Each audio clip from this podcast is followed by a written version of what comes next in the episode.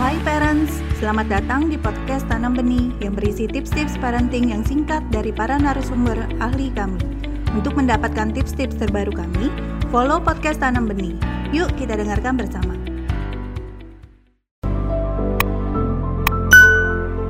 Sama seperti ketika bertanding. Kalau kita katakan anak-anak bertanding harus menang, saya khawatir anak-anak akan bertanding curang. Kata yang di kepalanya, bagaimana caranya supaya saya menang. Tapi kalau saya katakan, kamu bertanding sebaik-baiknya. Kamu bertanding kompak.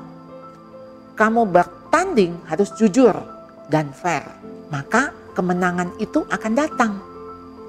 Kalau dia belum menang, nggak apa-apa. Berarti Anda harus lebih banyak latihan. Mainnya harus lebih bagus. Berjuang habis-habisan. Mati-matian. Saya yakin satu saat kemenangan itu akan datang. Jadi yang kita katakan bukan hasilnya untuk menang.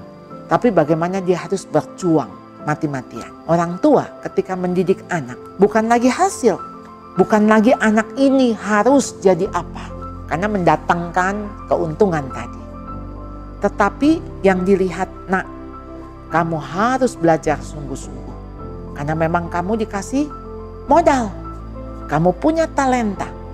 Punya dua talenta, kamu kembalikan menjadi empat talenta.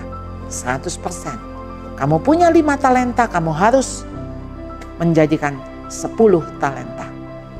Jadi lakukan yang the best lakukan yang maksimal.